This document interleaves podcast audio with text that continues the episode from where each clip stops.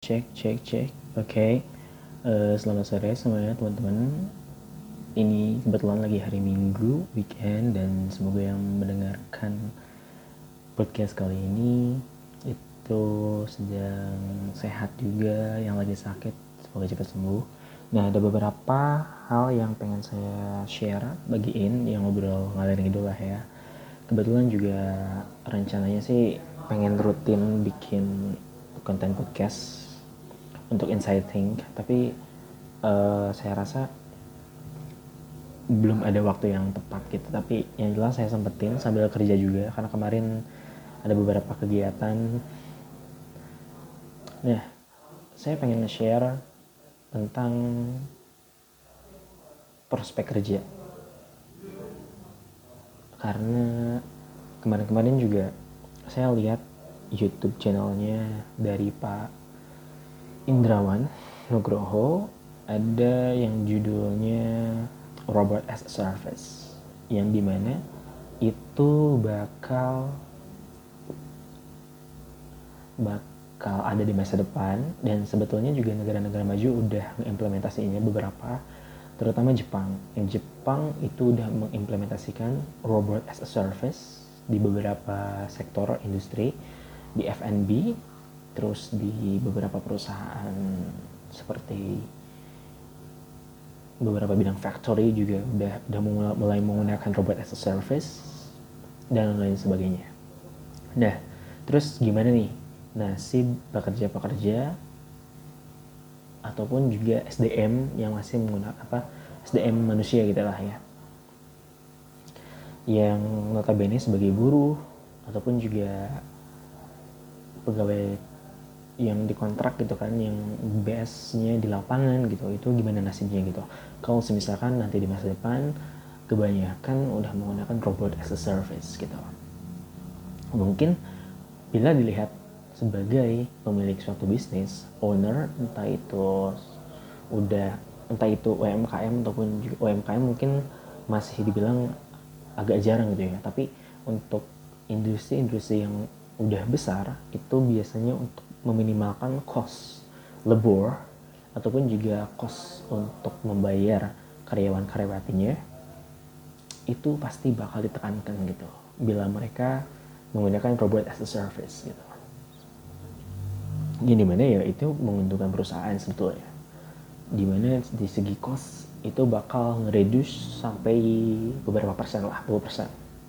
Saya agak menyimak di YouTube channelnya Pak Indrawan Nugroho gitu dan saya pikir kayak sebetulnya ini juga agak sedikit pro dan kontra gitu. Ya pasti ada sesuatu hal yang di dunia ini pasti ada pro dan kontra gitu.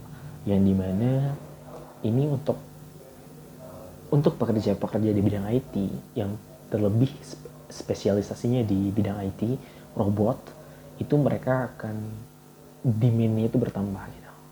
Kebetulan supply-nya juga belum terlalu banyak dan ketika kita menyuguhkan sesuai dengan demand itu bakal keuntungannya lumayan gitu.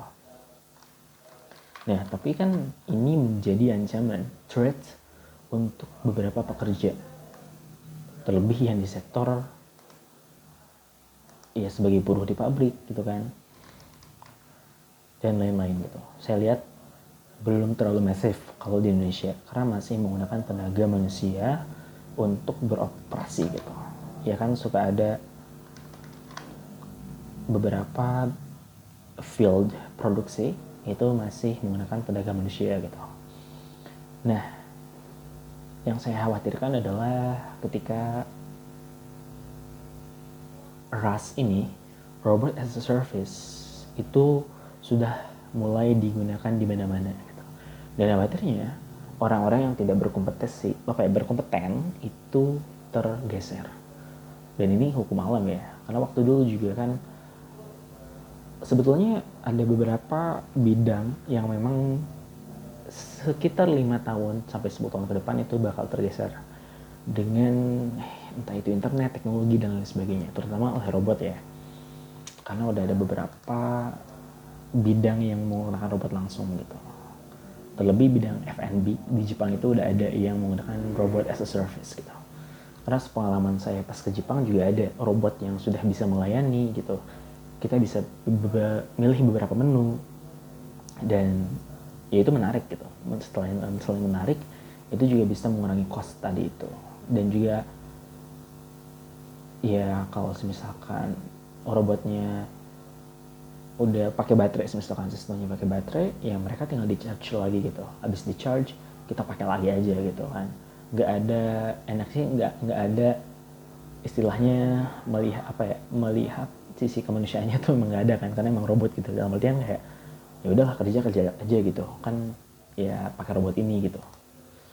Uh, energinya habis dalam artian itu entah itu baterainya apa pun itu tinggal dicari lagi kan paling kalau rusak juga tinggal maintenance ke perusahaan penyedianya gitu. Karena biasanya beberapa perusahaan menggunakan pihak ketiga sebagai uh, untuk uh, apa ya ngambil uh, robotnya gitu.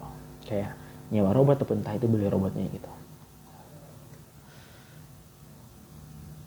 Karena prospek untuk ke depannya RAS on robot as a service ini juga bagus sih gitu. Di mata orang yang bergelut di bidang IT kebetulan saya bergelut di bidang IT teknik informatika ini sangat bagus gitu. Terlebih gitu. Tapi yang saya khawatirkan adalah ketika harus apa ya risikonya adalah yang tadi pekerja-pekerja buruh itu pasti akan kena libas gitu. Kalau misalkan mereka nggak menyiapkan diri dari sekarang juga gitu. Itu sih karena kan di kita juga yang nganggur masih banyak gitu kan. Angka pengangguran masih banyak gitu. Yang memiliki pekerjaan tetap dengan gaji tetap juga masih belum terlalu banyak. Dan pekerja-pekerja buruh juga di kita ada yang sudah sesuai bayarannya ada yang belum gitu. Dan lain-lain gitu. Bayangkan ketika robot sudah menginvasi pekerjaan manusia. Nah ini yang dikhawatirkan gitu. Karena ini sebagai ancamannya sebetulnya gitu. Selain dari uh, adanya SWOT analysis strengthnya itu tadi bisa mereduce cost untuk bayar gaji uh, pekerja ya kekurangannya mungkin ada di ketika si sistem di robot itu bermasalah. Nah kita mesti nunggu updatean misalkan sistem dari si pihak ketiganya gitu yang mengeluarkan produk tersebut gitu. Misalkan saya nyewa di PT apa ya saya beli saya saya adalah uh, owner perusahaan di bidang F&B saya butuh robot yang selalu standby itu di depan pintu masuk gitu kan. Nah saya beli gitu ke pihak ketiga dengan jumlah robotnya misalkan dua gitu. Karena satu untuk backingan gitu ya untuk backup gitu. Ketika satu lagi di charge lah misalkan. Nah ini juga enaknya ada di si penyedia robot itu gitu. Dan bisa aja kan itu si robot itu dikendalikan dari jauh gitu. Karena yang membuat sistem robot itunya sendiri kan pihak ketiga itu gitu. Itu mungkin kekurangannya juga dan ketika ada apa-apa kita nggak bisa handle sendiri harus nunggu dulu gitu kan teknisi ataupun juga spesialis maintenance-nya gitu. Terus juga ancamannya yaitu ancamannya ada banyak gitu. Tapi kesempatan yang ada itu banyak sekali gitu. Kesempatan untuk apa ya chance ataupun opportunity yang dipunyai itu besar sekali gitu untuk beberapa perusahaan gitu. Untuk meningkatkan kinerja perusahaannya jadi gimana caranya?